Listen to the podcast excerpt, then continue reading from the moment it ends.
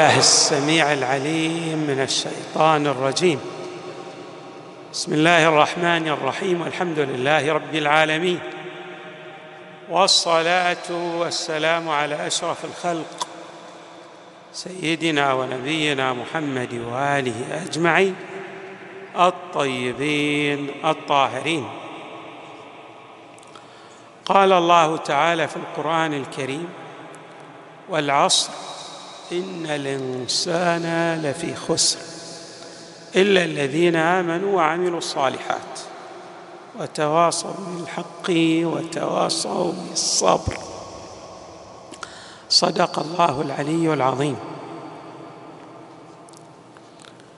من الأمور الهامة المحققة لسعادة الإنسان في داري الدنيا والآخرة العمل. العمل يرتبط ارتباطا كبيرا بسعادة الإنسان. لا يمكن للإنسان أن يسعد في داري الدنيا والآخرة دون عمل.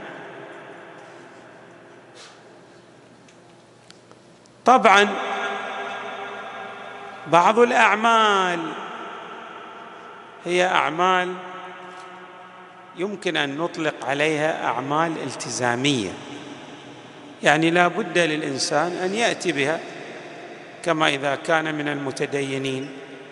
لا بد أن يصلي أن يصوم أن يأتي بالواجبات أن يدع المحرمات.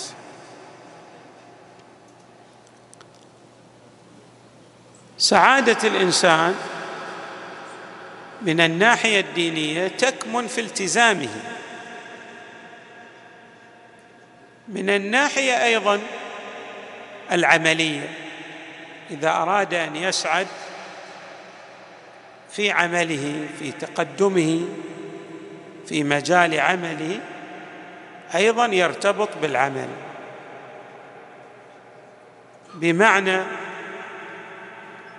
أن يفهم أسرار عمله وأن يحقق انجازا في ذلك العمل الذي يقوم به. وسأستعرض بعضا من الأمثلة التي توضح لنا هذه الحالة.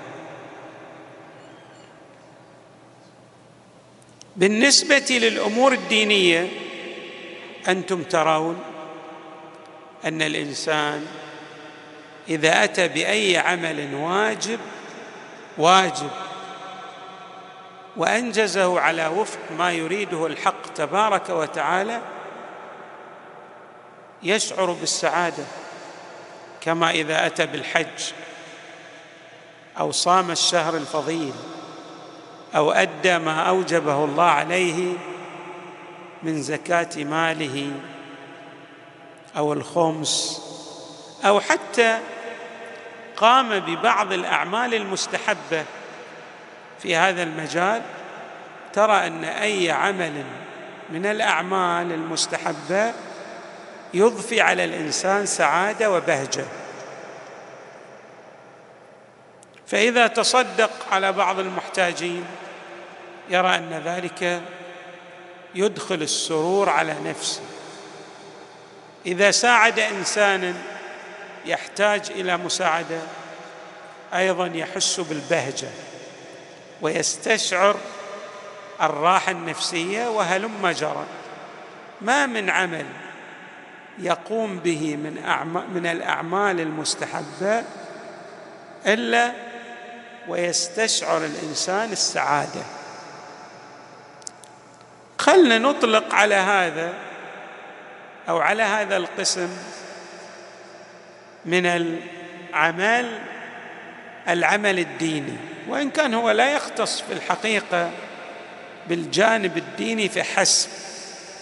يعني الإنسان في الأعمال التي يأتي بها من الناحية الدينية تنعكس عليه من الناحية الإيجابية في أعماله في دنياه. ولهذا الله تبارك وتعالى لم يأمرنا أن نصلي وإنما قال لنا أقم الصلاة. فرق بين الإتيان بالصلاة وإقامة الصلاة. إقامة الصلاة معناها أنك اجعل تلك الصلاة التي تصليها لله تبارك وتعالى لها واقع في المجال العملي الذي تعيشه. صلاة ماذا تقول فيها؟ من أذكار ماذا تنوي فيها؟ كل تلك المعاني التي تأتي بها في صلاتك فلتنعكس على الجانب العملي والسلوكي من شخصيتك. اذا الجانب الديني أيضا له ارتباط بالجانب العملي في حياة الإنسان. غير أننا لا نريد أن نستعرض هذا الجانب من حيث انعكاسه وإنما نريد أن نركز على مسألة أن السعادة ترتبط بالجانب العملي أي أن الإنجاز يضفي سعادة على الإنسان. ولا يستطيع الإنسان أن يحقق انجازا إلا بالعمل. لا يمكن. يعني الأماني لا تحقق إنجازات. تمنى أن تحصل على شيء من الأشياء لكن دون أن تسعى لتحقيقه دون أن تقوم بعمل لتحقيق ذلك. تمنى أماني عريضة. ما راح يتحقق لك شيء. لكن بمجرد أن تسعى ترى أن ما تروم أن تصل إليه تقترب منه رويدا رويدا. الآن نشير إلى بعض الأمور. من الأمور التي يخفق فيها الإنسان وتشكل له عائق عائقا كبيرا الوظيفة أو المجال العملي. إذا كان الإنسان في وظيفة من الوظائف يرى أن هذه الوظيفة تشكل روتين ممل بالنسبة إليه. لكن أي إنسان يبدأ يطور في مجاله الوظيفي ويقرأ عن هذا المجال راح يحقق إبداعات في هذا المجال الوظيفي تنعكس عليه بالسعادة. ما في إنسان يشتغل في مجال من المجالات إلا وسيجد أنه إذا أبدع في ذلك المجال إبداعه ينعكس عليه سعادة. كيف؟ خلنا نضرب مثالا. فلنفرض أن هذا الإنسان مثلا نجار أو حداد. ويمارس هذا العمل بشكل طبيعي الحدادة أو النجارة. لكن دون أن يقرأ عن الأسرار الموجودة في هذا الجانب المهني الذي يقوم به. راح يمارس هذا العمل بشكل عادي جدا إلى أن يموت. يمكن أن يحقق له مثلا لقمة العيش لكن مجرد أن يبدأ يطور في عمله يدخل تحسينات على عمله يفهم أسرار العمل راح تجده مبدعا. وحتى أنتم الآن تجدون مثلا بعض الورش اللي تمارس المهن الصناعية عندنا. يشار إليها ماذا؟ بالبنان. قال ديك هذا يعني إذا أنجز الأبواب مثلا أو عمل عندهم إتقان في الصنعه والزبائن ماذا؟ يتراكضون للشراء منه. ليش؟ لأن دائما عنده إبداعات وتجديدات. فعنده تقدم في مجال عمله. هذا التقدم ليس فقط يطور الإنسان من الناحية الاقتصادية وهي جد هام من الناحية الاقتصادية ولكنه أيضا ينعكس على الإنسان بالبهجة والسعادة والمسرة. شوف هذا الإنسان الناجح في عمله لأنه قرأ عن أسرار مهنته قرأ عن أسرار عمله في تقدم مضطرد. عكس الإنسان الآخر الذي يمارس هذه المهنة. طوال حياته دون أن يضفي عليها شيئا جديدا. تراه يعني هو يقول لك إن هذه يعني المهنة مملة. آه عندي سأم في ممارسة هذا العمل. أما ذلك الذي قرأ عن أسرار مهنته وحاول أن يضيف الجديد ليس فقط لا يصاب بالملل والسآمة وإنما تجد أنه يستشعر الحيوية ويعيش السعادة. السر يكمن ماذا؟ أنه يقوم بعمل وهذا العمل فيه إتقان من ناحية وفيه إبداع وتجديد من ناحية ثانية. العمل جد هام. أصلا تعاست كثير من الناس. ترجع إلى أنهم يعيشون الفراغ. ولا أقصد بالفراغ إنه لا يعمل. يمكن إنه يمارس العمل. ولكن هذا العمل كما عبرت عنه انفا يمثل روتينا. ليس عمل ينعكس سعادة يعود بالإيجاب فيه تطوير فيه إبداع. وطبعا هذا الإبداع والتطوير لا يأتي من فراغ.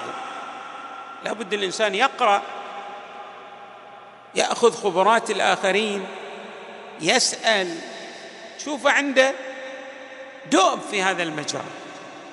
يعني سعيه حثيث. الجانب التطويري لعله من نعم الله علينا أن نحن صرنا نرى الأشياء في عصرنا. رأي العين يعني نشوف ونسمع الناس المبدعين في وسائل التواصل الاجتماعي. يقول لك مثلا هذا والله عنده ماذا؟ إبداع في عمله. وهذا الإبداع ما جاء من فراغ راح قرأ عن أسرار مهنته. وأيضا تحدث مع الخبراء في ذلك المجال. وبالتالي هو بنى شخصيته كما نقول. شيئا فشيئا.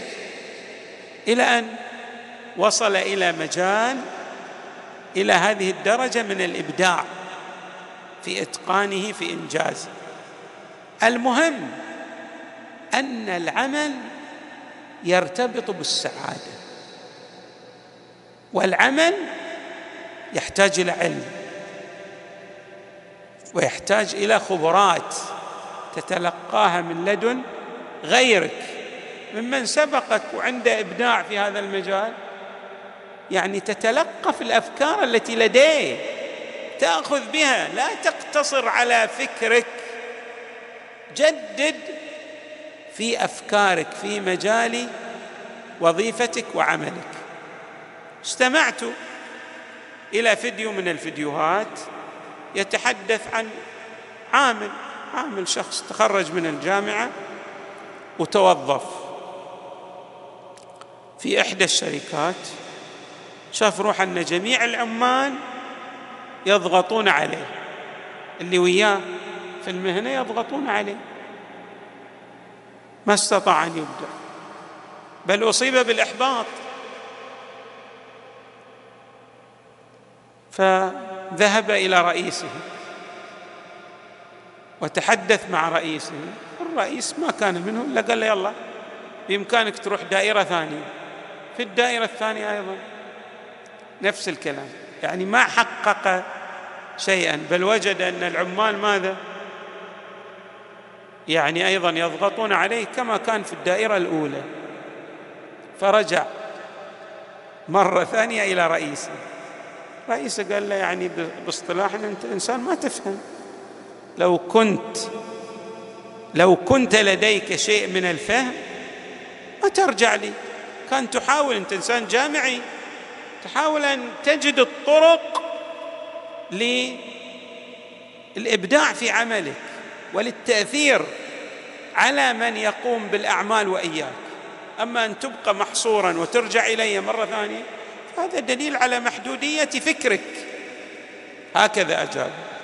يقول هذه الإجابة استطاع أن يتطور بها قفزات إلى الأمام ليش؟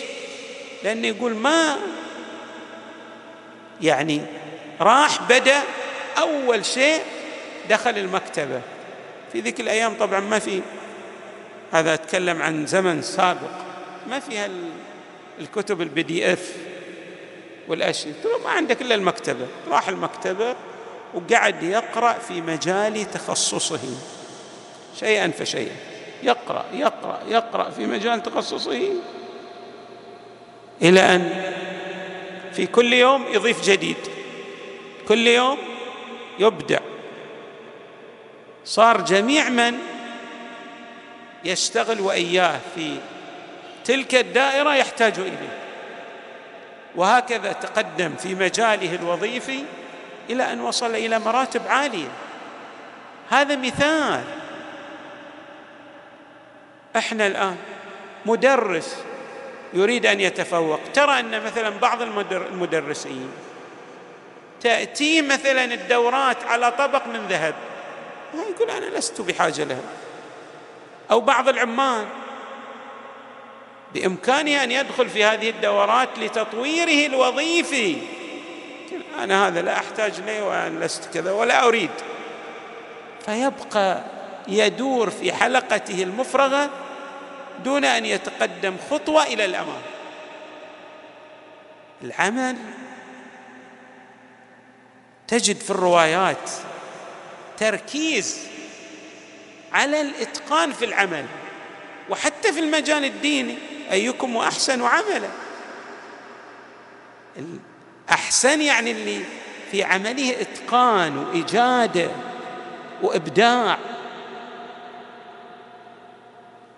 وهكذا أيضا تجد في الروايات أن من سن سنة حسنة فله أجرها وأجر من عمل بها. يعني إن هناك مجال للإبداع مفتوح غير مغلق في المجالات العملية التي لا ترتبط فقط بالجانب الديني وإنما بالجانب العملي والوظيفي. إحنا اليوم خصصنا هذا بالجانب الوظيفي بس هذا أيضا لا يختص بالجانب الوظيفي. حتى في صحة الإنسان إنسان تجده مثلا يلم به مرض من الأمراض. لا يذهب إلى الطبيب لا يقرأ عن مرضه لا يعرف مثلا كيف يطلع على المرضى الذين أصيبوا بهذا المرض واستطاعوا أن يقللوا من آثاره السلبية. يبقى يتألم في المرض الذي يلم به ولكن دون أن يخطو خطوة إلى الأمام. الله تبارك وتعالى يشير لنا إلى هذه القاعدة الجميلة في آيات متعددة يلتقي بعضها مع بعضها الآخر. مثلا هذه سورة العصر لفي خسر إلا الذين آمنوا وعملوا الصالحات. ترى العمل الصالح مو بس اللي الله يعني يقول هذا صالح لا. الذي أنت تحاول العمل الصالح يتضمن معنى أنك أنت تصلحه تحكم في إبداعه وإيجاده حتى يصبح صالحا. وأيضا في آية أخرى تقول وأن ليس للإنسان إلا ما سعى. تحتاج إلى دوب وسعي في العمل كي تصل إلى التقدم. بعض الناس لا مثل ما نعبر. ربنا كما خلقته يبقى في نفس المكان الذي وضع فيه دون أن يخطو خطوات إلى الأمام. هذا شلون تجده يعيش السعادة؟ أكيد يقول لك أنا اريد اقتل الوقت وأنا أعيش روتين وأنا أعيش في بعض الأمثلة لدى الأحسائيين جدا جميله ساتي بمثال واعلق عليه موضحا له. جميل جدا. يعني مضمونها الآن لا اتذكر ذلك المثال. يعني يقولون الإنسان الجيد يماثل الحبوب الجيدة. يعني كأنه حب. إذا زرعته وهو جيد تشوفه ينمو نموا ماذا؟ قويا. ما أتذكر الآن المثال كيف يقال ولكنه موجود هذا المثال. ها؟ ها الحب يطلع على بذرة. وهو يمكن بعد أيضا يقال بصيغة أخرى. غير الحب يطلع يطلع على بذرة. يمكن أيضا يعني يقولون مضمونة يعني انها يعني إن هذا ينبت أينما زرع. كذا يعني المهم أن الإنسان إذا التفت إلى هذه الأمثلة هذه تتضمن معاني جد دقيقة. تلفت نظر الإنسان إلى أهمية أن يطور في شخصيته وأن يقوم بأعمال بشكل يومي. لا يتوانى لا يقول أنا لا أستطيع بل يقول أنا قادر على تحقيق الإنجاز. تلو الإنجاز يشوف أن هناك سعادة ستنعكس عليه ايجابا بإذن الله تبارك وتعالى. نرجع إلى إلا الذين آمنوا وعملوا الصالحات. صلى الله وسلم وزاد وبارك على سيدنا نبينا محمد وآله أجمعين الطيبين الطاهرين.